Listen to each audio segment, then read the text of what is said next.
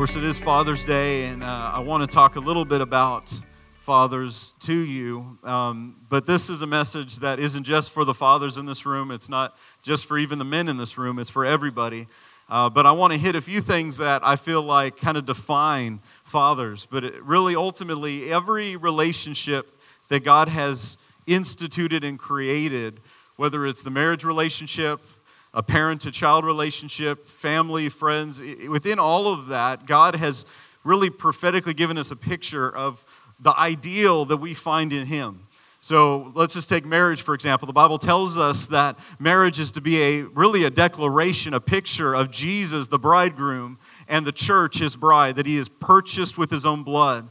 As God took Adam, took Adam's wife from his side, the church was birthed as Jesus' side was pierced. We have been purchased with the blood and water that came from his body on the cross. We have been redeemed. And so we find a lot of times that earthly relationships can you know be good but also some are all the time inferior in many ways and because of that they're ultimately to be a picture of what we need to find in our heavenly father in god and so i want to highlight something my title comes from a statement that we're going to read in 1 corinthians 4 and we'll start in verse 14. And this is the Apostle Paul, who was never married and never had children, and yet he was a father to many people. He impacted them. While he was never a natural father, he was a spiritual father. And for many of us who've had, you know, natural children, one of the privileges of my life is to have three beautiful kids, uh, two boys and a little girl. And every day I feel like I learn something new. And every day I feel like I need to learn much more. and, uh, you know, it's just, it's such a privilege, but at the same time, we find that uh, God has called each of us to not only really father the next generation, to impact the next generation. As a church, we're called to impact a generation that's coming after us, but we're also called to receive and experience the love and grace and, and truth that comes from our heavenly father. And i want you to see this. 1 corinthians chapter 4 verse 14 paul says i don't write these things to you to shame you. So he had corrected them in the previous verses. He says but i don't write this to you to shame you to bring shame to you to, to discourage you. But as my beloved children this is paul talking to christians to the corinthian church that he had helped begin.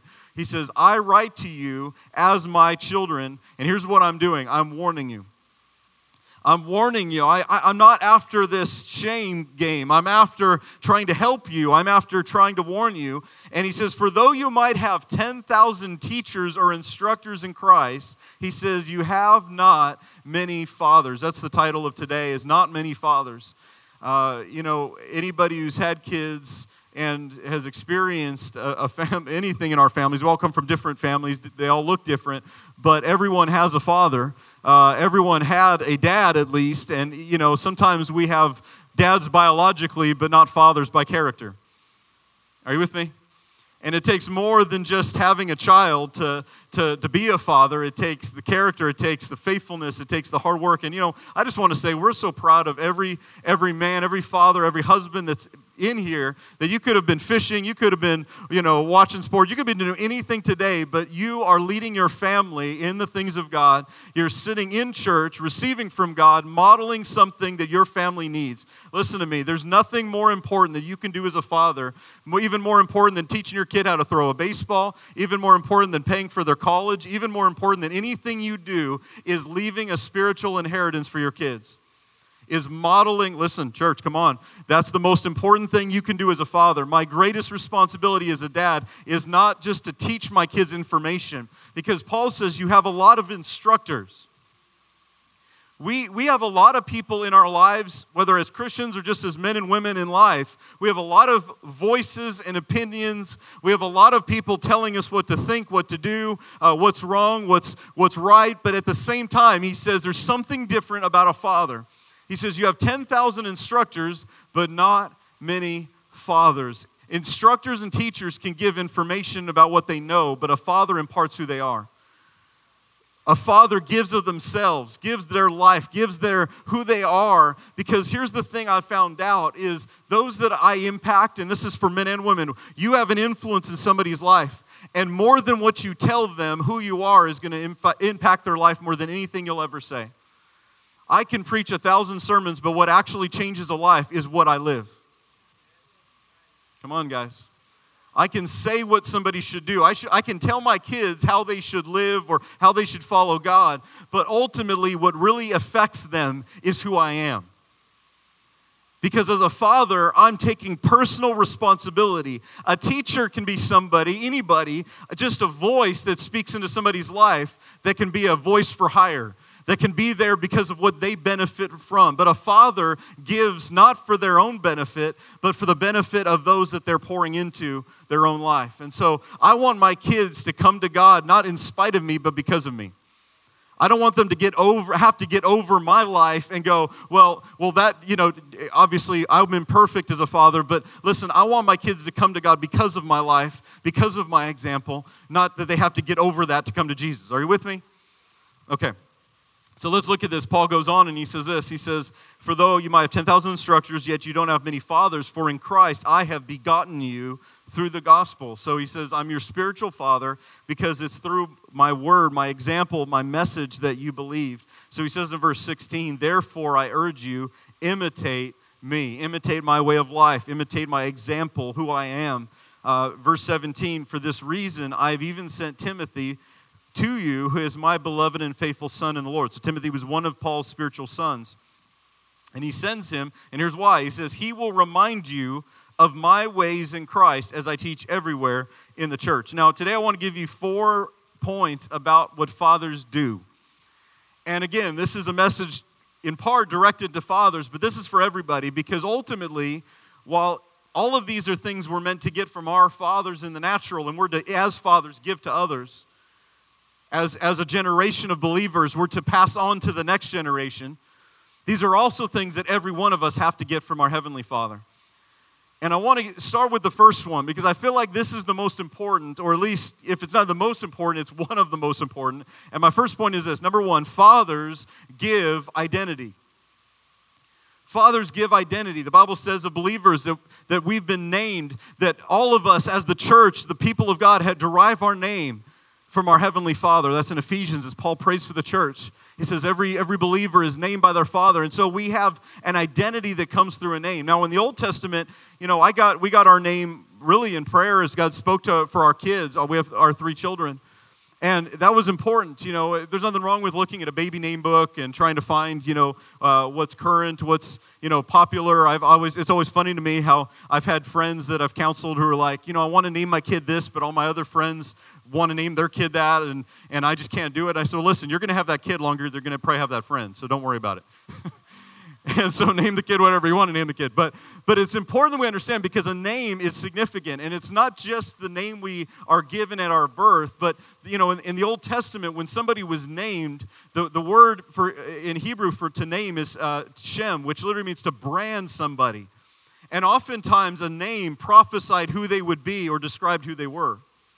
And so a name was not a light thing, it was not a simple thing, it was a powerful prophetic thing because that name assigned identity. I want to give you a few verses related to this. Genesis 35 18 tells us the story of uh, Jacob's wife, Rachel who has her last son, her last child, and she has a, a, a, horrible pregnancy, delivery, everything, and she ends up dying in childbirth, the Bible says. And as she's about to give birth to this child, in her pain and in her sorrow, she speaks a name over this child that really is not a blessing but a curse. And she names him Ben Oni, which in Hebrew means son of my sorrow. She names him from her pain. And this is important because many times we've received an identity that comes sometimes from our parents, our families, our friends, sometimes just from the world itself. We've been given an identity that isn't a blessing, but it's a curse. We have a society that names people, brands people based on their, their, their desires or their urges or their attractions and says, This is who you are, instead of what God says you are. We have a society that and, and, people that name people by their by their actions or even their their their addictions. And we're branded by things. We we carry a name. And he, keep that verse up. He was named for the sorrow of the previous generation. He he was he was named after, branded with something that was a curse. But I, I love this story because in this story, the father is a man named Jacob who has lived his entire life with a name that means supplanter. He's lived his entire life with a name that signifies unhealthy behavior.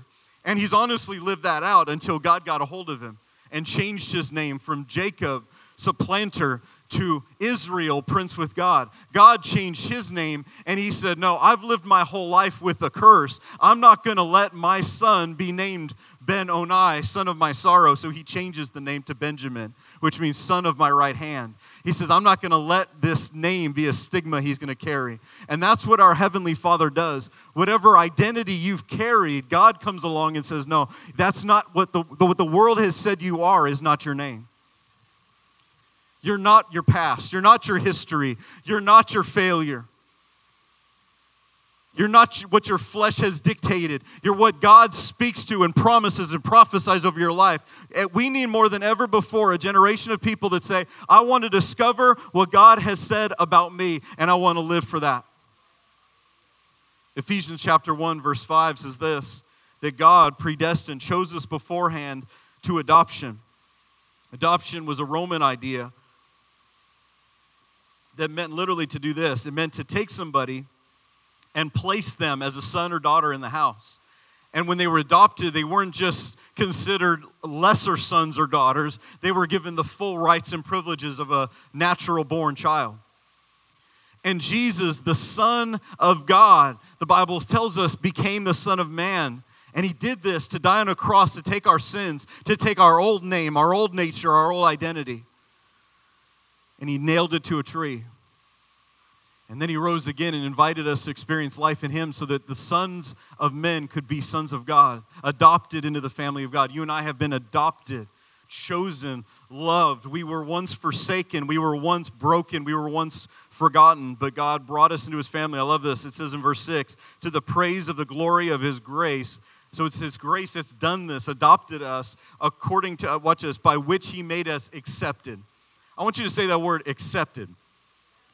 You are accepted in the beloved, capital B, that's Jesus. You have been brought into Christ. And because of that, you are accepted in Him. You know, so many times I feel like we live as orphans even though we have a Father in heaven. And I, I, had God challenge me on this in an area of my life not long ago where, where I, was, I was living in a place where there was, just in my own heart, there were relationships and certain things where I'm like, well, God, why isn't this working? And why isn't that friendship working? And, and these things, I'm looking for certain things and affirmation in certain uh, relationships. And God speaks to me and says, You're living like an orphan. And immediately I'm like, wow, what are you talking about, God?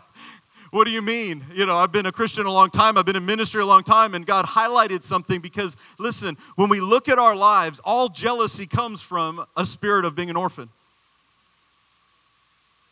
All, all, all feelings of rejection come from feeling like an orphan because we're looking for people to give us what only God our Father can give us. If you feel rejection, in your relationships, especially if you feel, it, because so many people I feel like are stuck in a cycle of this.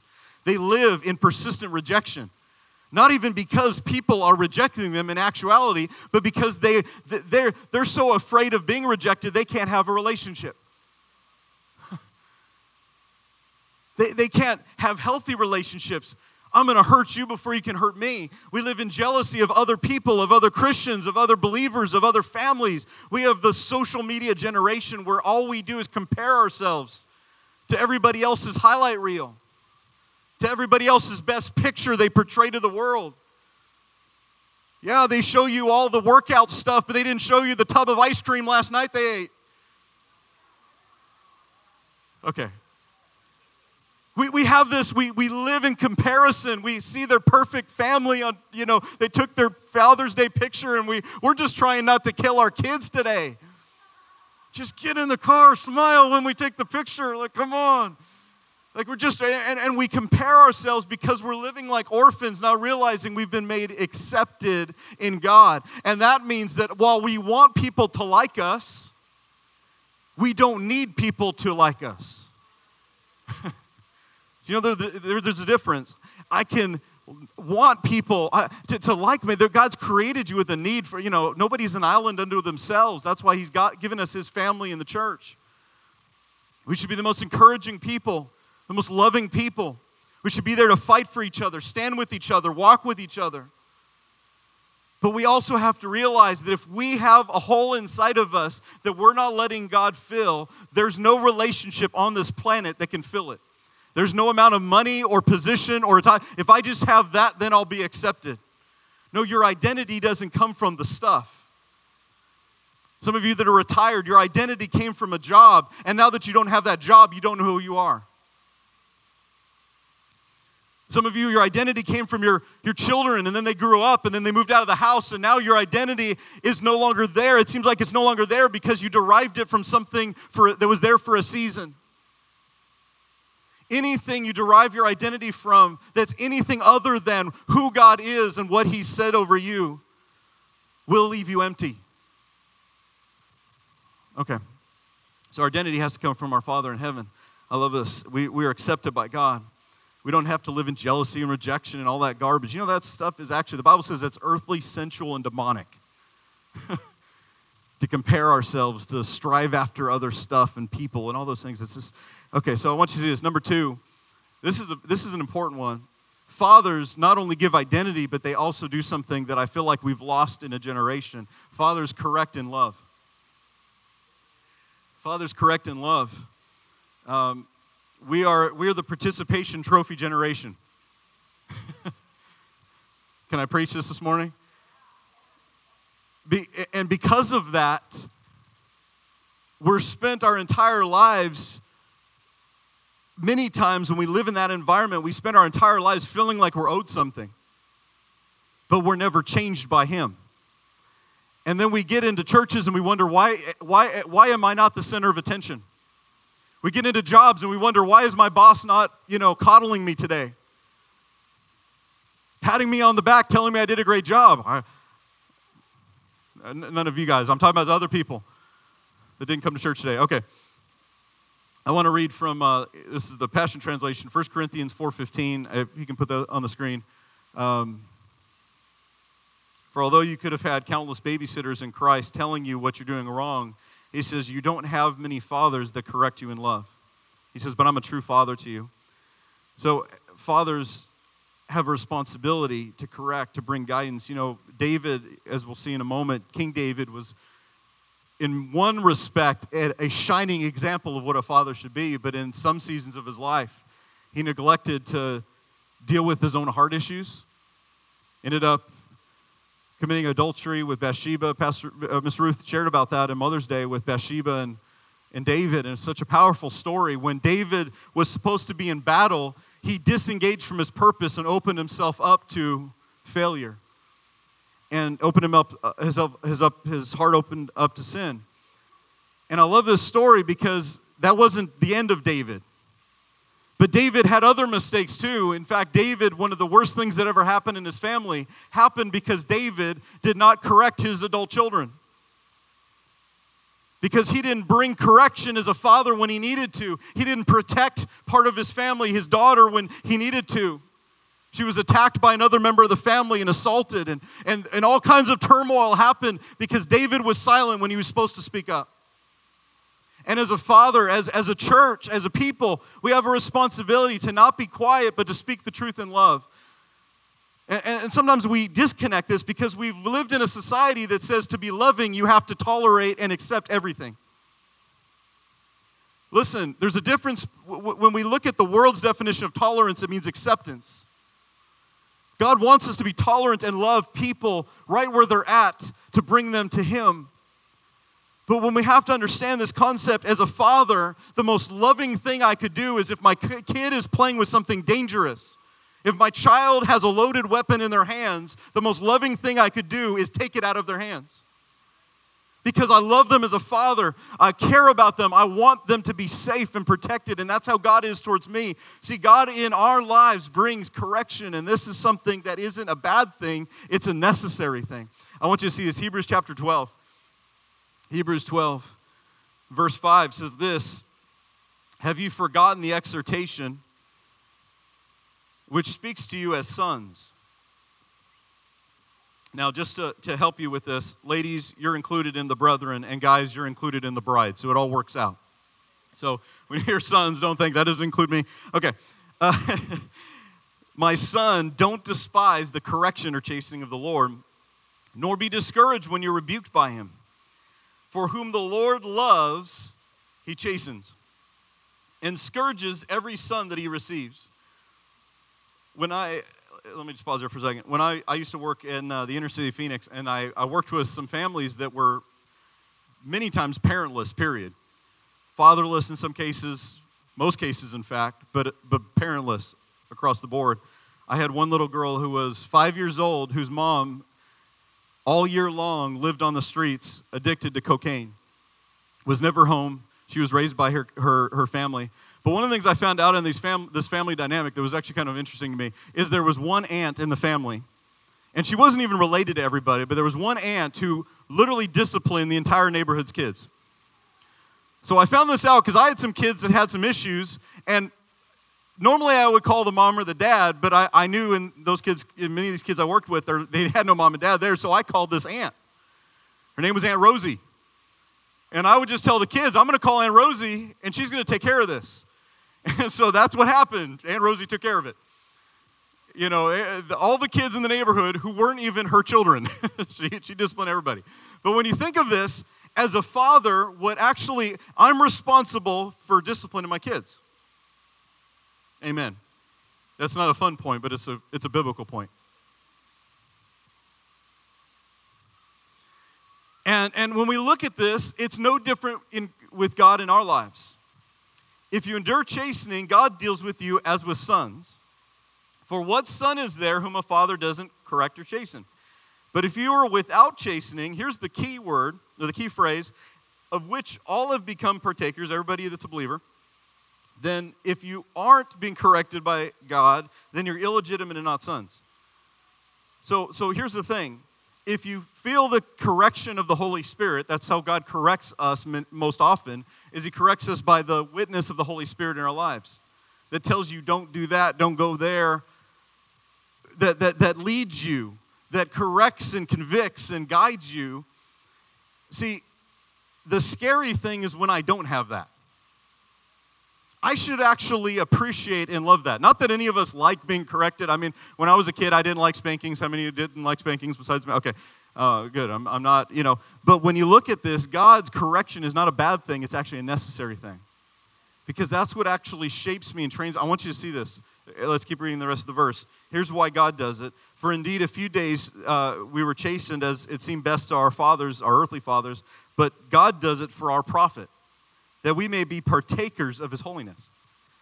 God wants us to experience his life, who he is, being set apart for him. Now, no chastening seems joyful for the moment, uh, but it's painful. Nevertheless, afterward, it yields the peaceable fruit of righteousness to those who have been trained by it. So when we look at this, God's, God's correction or his, his love is not something that we should uh, pull away from. Now, here, here's what we have to understand, guys. As believers, it's vital that we learn to hear from the Holy Spirit and we learn to allow Him to correct us. There's things that I used to think were acceptable that I no longer think are acceptable, not because I, I had somebody tell me you shouldn't go there, you shouldn't watch this, it's because I had the Holy Spirit. I learned to submit my life to Him and let Him guide me. It sounds as if we publish a list of rules here at Church on the Rock and say, hey, don't go to these movies, don't watch these shows, don't do this, because we want you to learn to be led by the Holy Spirit. Because guess what? Everybody's list is different. You can drive down the street and you'll find a different list at a different church. And usually we have lists that leave out things that we, we find acceptable as sins, like gossip. Welcome to Seeker Sensitive Sunday. Thank you. I'm Pastor Brian. How many times do we tolerate certain things in our own heart, but then we judge other people? Rather than submit ourselves to the Holy Spirit, to our Father in heaven, who guides us and corrects us and leads us so that we're shaped in the image of Jesus. All right, number three is fathers lead by their life.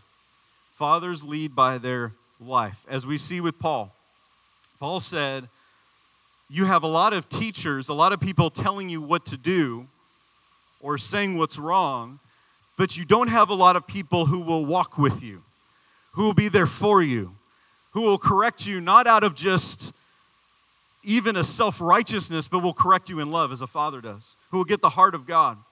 Uh, if we go back to 1 Corinthians 4, verse 16, he says, Therefore I urge you, imitate me. Imitate me. The best message I can ever preach is my life. The best message you can ever preach to your children is your life. And it's not just your children, this applies to every area of life, guys. This is this is this is wholesale. Because the world around you, the, the unsaved coworkers, the people that you see every day, that spouse that doesn't serve God, those people around you, whoever they are, they're going to listen to what comes out of your life more than what you say. I think it was the, the political leader, Gandhi, in India, that said, I would have become a Christian if I could find one. if we look at this, you and I have to live out something. Not that we're perfect, not that we're infallible, but we have a Jesus that guides us, directs us. We have a Holy Spirit that lives within us, that shapes us and imparts the life of our Heavenly Father. Because we have an example now, I love what Paul says because he says, I'm sending to you Timothy, and he's going to remind you not of my words, but of my ways. And I think that's important to distinguish that because we value words oftentimes more than our actions. I don't think any of us would agree to that verbally, but we do by our lives when we live in a way that contradicts what we say we believe. he says, I urge you to imitate me. In fact, I'm going to send Timothy, who's walked with me for years, who spent time with me, who's going to remind you of my ways in Christ. So when Timothy shows up, now here's the way I used to read this. I used to read this as, okay, Paul's going to send Timothy, and Timothy's going to sit the church down and say, okay, guys, do you remember how Paul did this? And do you remember how Paul said that? And do you remember that one sermon that Paul preached? Do you remember those things? And, and here's the thing I don't think that's how it went. I think Timothy showed up and lived like Paul lived. And as they saw Timothy live it, they go, that's how Paul was. That's what was different about Paul. That's how Paul prayed for people. That's how Paul spoke to people. That's how Paul loved or corrected or guided or pastored or whatever he did. That's how Paul lived because they saw in Timothy his father. There was something about Paul that was imparted into the life of Timothy, and Timothy imparted that into the church that he was surrounded with. See, teachers can give only what they know, but fathers impart who they are. Paul would say later in 1 Corinthians 4, uh, 11 1, excuse me, 1 Corinthians 11 1, he says, imitate me. And this is what I think is the key to Paul, because Paul didn't just say, follow me or imitate me. In, in 1 Corinthians 11 1, he says, imitate me as I also imitate Christ. My goal in any area of life is not to have people just follow me. If, as a pastor, I make people dependent on me, I've missed the purpose of being a pastor. As a father, if my children have to always depend on every area of life for me, I failed as a father. Are, are, you with me? We're always there for our kids. You know, those of you who have grown children know that, you know, your kids don't stop being your kids because they moved out especially if it takes them like 33 years to move out. we'll pray for you at the end of service if that's you. Okay. But when we think about this, it's, it's my goal is to connect my kids to Jesus. My goal is to connect my wife to Jesus. My goal is to connect those that I minister to. I'm the young adults pastor here, is to get our young adults connected to Jesus. Not to my personality, not to how great I am. It's definitely not to how I dress, because none of them are dressing like me yet. I don't know why. I, I, I was told I was supposed to do that as a young adults pastor. It's not working. But are you, are you with me? Pastor Jeremy does that for me. He's got the cool clothes. Okay. So, but when we look at this, I, my goal, my primary responsibility is to follow Jesus in any area of life. Pick one. My number one responsibility is follow Jesus. And as I follow Jesus, people can follow my example. And in so much as I'm dependent upon Jesus, following Jesus, people can follow me. And it's the same in your life. Are you doing okay? Does it help anybody? Okay. Uh, I want you to see this. John chapter 5. I love this picture. John chapter 5, verse 19. Jesus blows my mind with, with some of the things he says because he makes statements that don't just challenge us, but they invite us. Jesus doesn't just say things that are challenging to us to get us out of dead religion, but they're invitations to get us into something greater. And Jesus is the Son of God. But as the Son of Man, with the Holy Spirit upon him, he modeled what the Christian life should really look like. And many times, not only did he raise the dead and heal the sick and cleanse the leper and cast out demons, but Jesus had a close relationship to his Father. Jesus often withdrew, it says, into the desert, to the wilderness, to the mountaintop, wherever it was, to just be alone. A lot of us, if we could just get that one piece, it would change our whole life. Because we are so preoccupied with how busy we are. In fact, we're actually proud of it. I'm just so busy right now. I'm so busy. I know sometimes we're not always smiling when we say it, but if you if, if every time somebody asks you how you're doing and you say busy,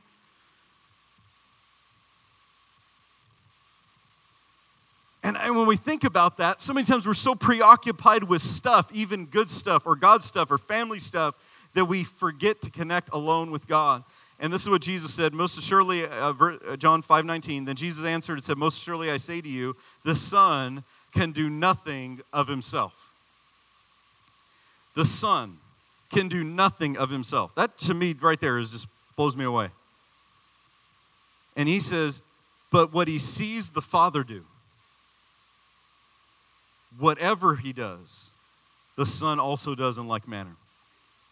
For the Father loves the Son and shows him all things that he himself does, and he will show him even greater works, or show him greater works than these, that you may marvel. Now, let's just hang there for a second. Jesus says, I can't do anything on my own. That to me is amazing. So, how does that relate for us? Well, Jesus tells us in Acts or John 15, he says, apart from me, Jesus, you, that's me and you, can do nothing. See, I had a hard time with that because for a long time I tried to be something. The world tells you you got to be something, you got to make your own way.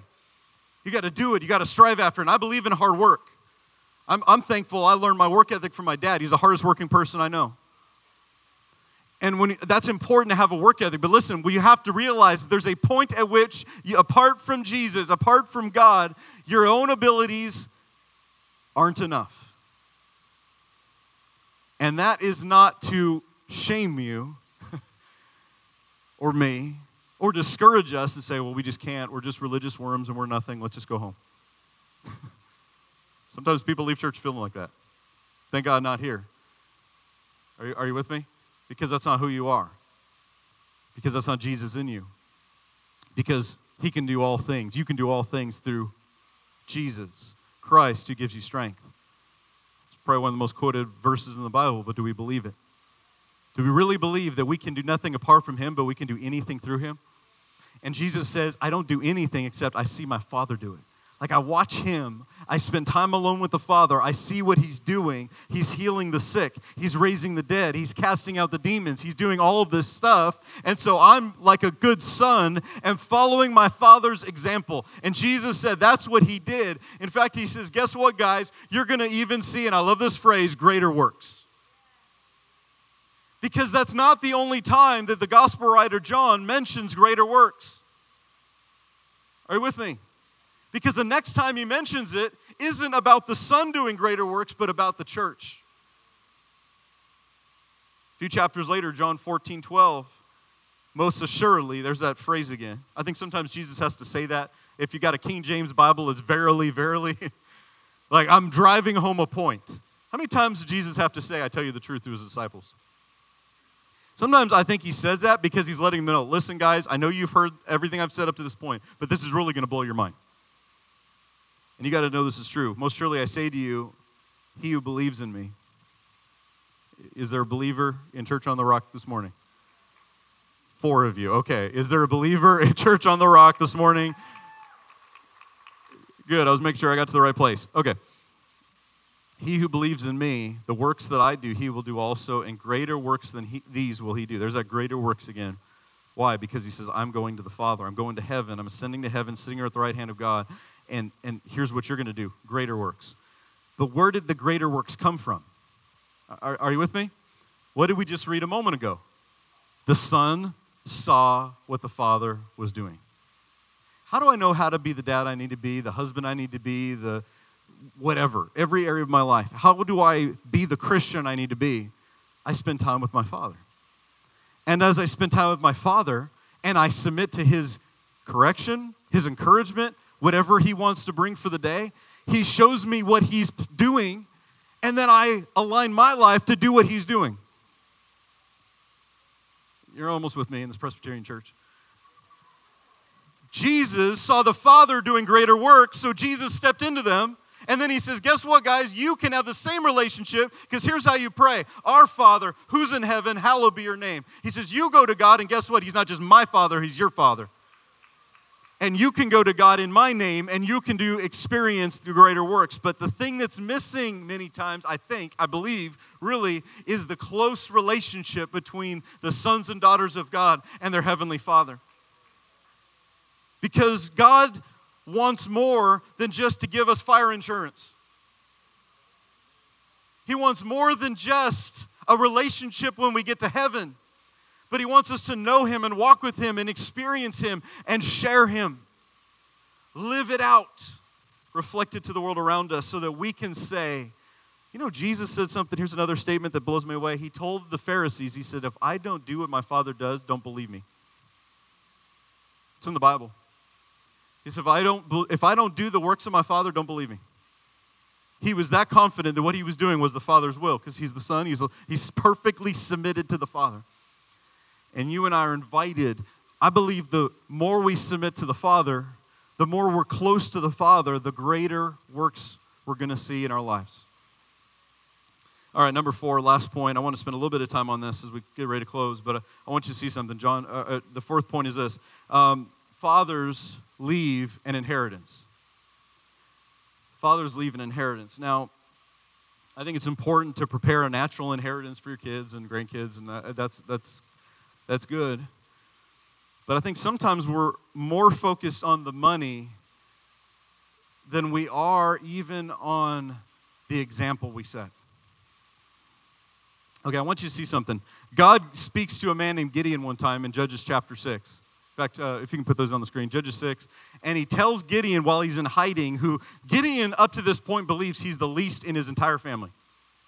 He's the least in his father's house. He's the least, his clan's the least, his house is the least, his dog's the least. Like everything in Gideon's life is the lowest. And Gideon's in hiding from the enemy. And in this moment, the Gideon's in hiding, God comes to him and says, You are a mighty man of valor. Gives him identity. That's what fathers do.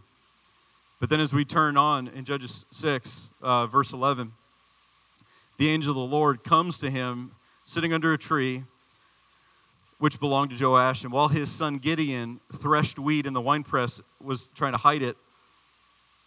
I want you to see this. No, that's the wrong verse. Let me, let me go down. Uh, go down to verse 25 it came to pass the same night that he has this encounter, the Lord says to him, I want you to take your, your father's young bull, the second bull of seven years, and I want you to tear down the altar of Baal. And this is the statement I want you to see this that your father has. Gideon, you're a mighty man of valor. You're going to be deliverer for Israel. I'm going to send you to, to conquer the enemy. But before you can have victory out there, you've got to get victory in your house. And I think all of us want success and victory and whatever that looks like. We want to be successful in our businesses, in our ministries, in our families, in uh, whatever status in life we have. And we want that, but God begins with the home. To have victory out there, God's got to give us victory in our home. And so God comes to Gideon and says, Your father has an altar in the middle of the house, in the living room and it's an altar to Baal. And he says, I want you to tear it down. Because sometimes what we inherit from the previous generation isn't something we need to pass on to the next, but something we need to confront, deal with, and tear down. Sometimes there's an altar of alcoholism that we need to confront and tear down. There's an altar of pornography that we need to confront and tear down. There's an altar of broken relationships, broken marriages, broken homes, and we need to confront it and tear it down. There's an altar that says fear and anxiety. Well, I'm just I just deal with this cuz my dad or my mom dealt with this. It's an altar that God says tear it down. And so that's what Gideon does. And I love the story because Gideon goes at night. He's, he's a little bold, but he's not too bold. And he goes and he tears the altar down. And in the morning, everybody from the community comes out and goes, Hey, Joash, your kid tore down the altar to Baal. You need to do something about this. And I love what Joash does because Joash, who's had this altar, who's even worshiped at this altar, suddenly, because of the boldness of one generation taking a stand, says, No, no, let Baal defend himself. I'm not gonna, I'm not gonna deal with, I'm gonna, I'm gonna be inspired. Because see, Joash in that moment got bold because Gideon got bold. Sometimes inheritance goes both ways, church. Some of you got parents that have yet to experience the things of God, and you're gonna take a stand like Gideon. And what the breakthrough you get in your generation isn't just gonna go to your kids, it's gonna go back up.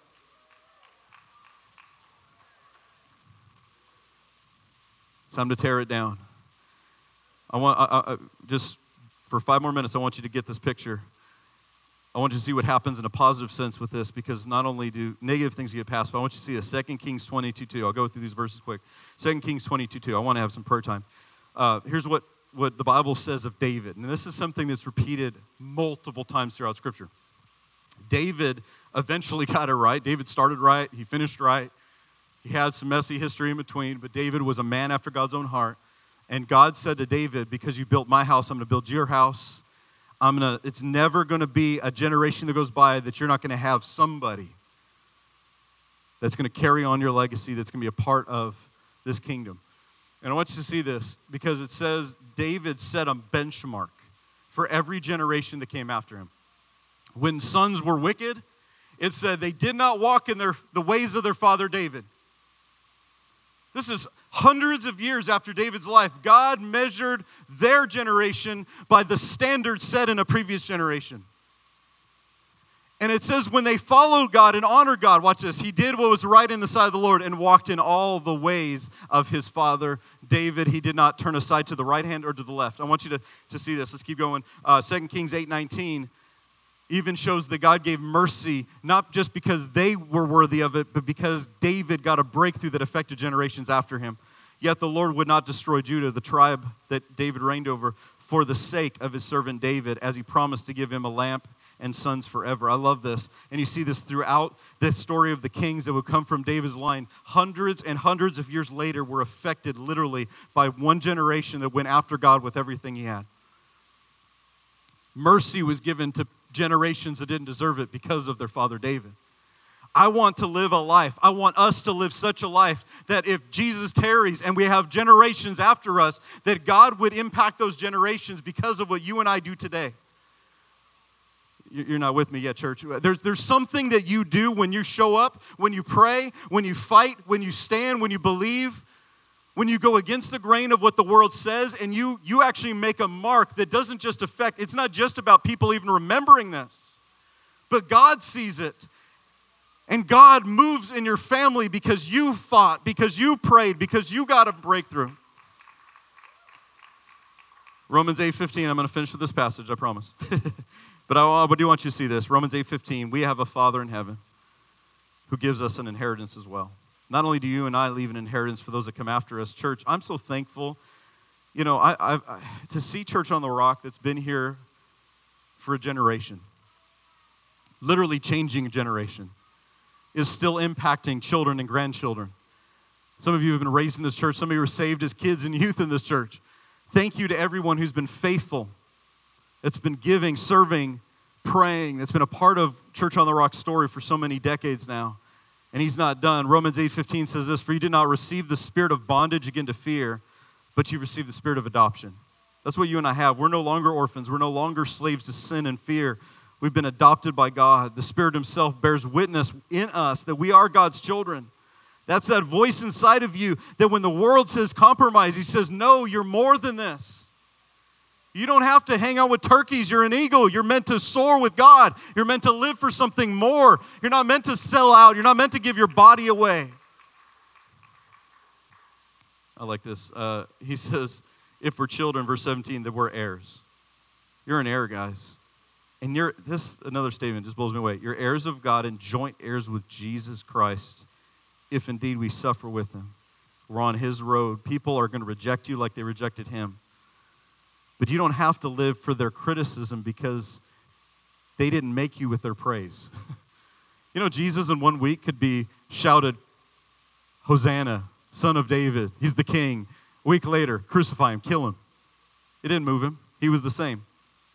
Okay, if you need other people's acceptance instead of God's, you'll always be changed by it. So, so he says this. He, he went a little further. Or Romans 8, 17 says this If we're children, then heirs, heirs of God, joint heirs with Christ. Verse 18 For I consider that the suffering of this present time is not worthy to be compared with the glory that will be revealed in us. Verse 19 For the earnest expectation, I want you to see this picture, of all creation eagerly waits for the revealing of what?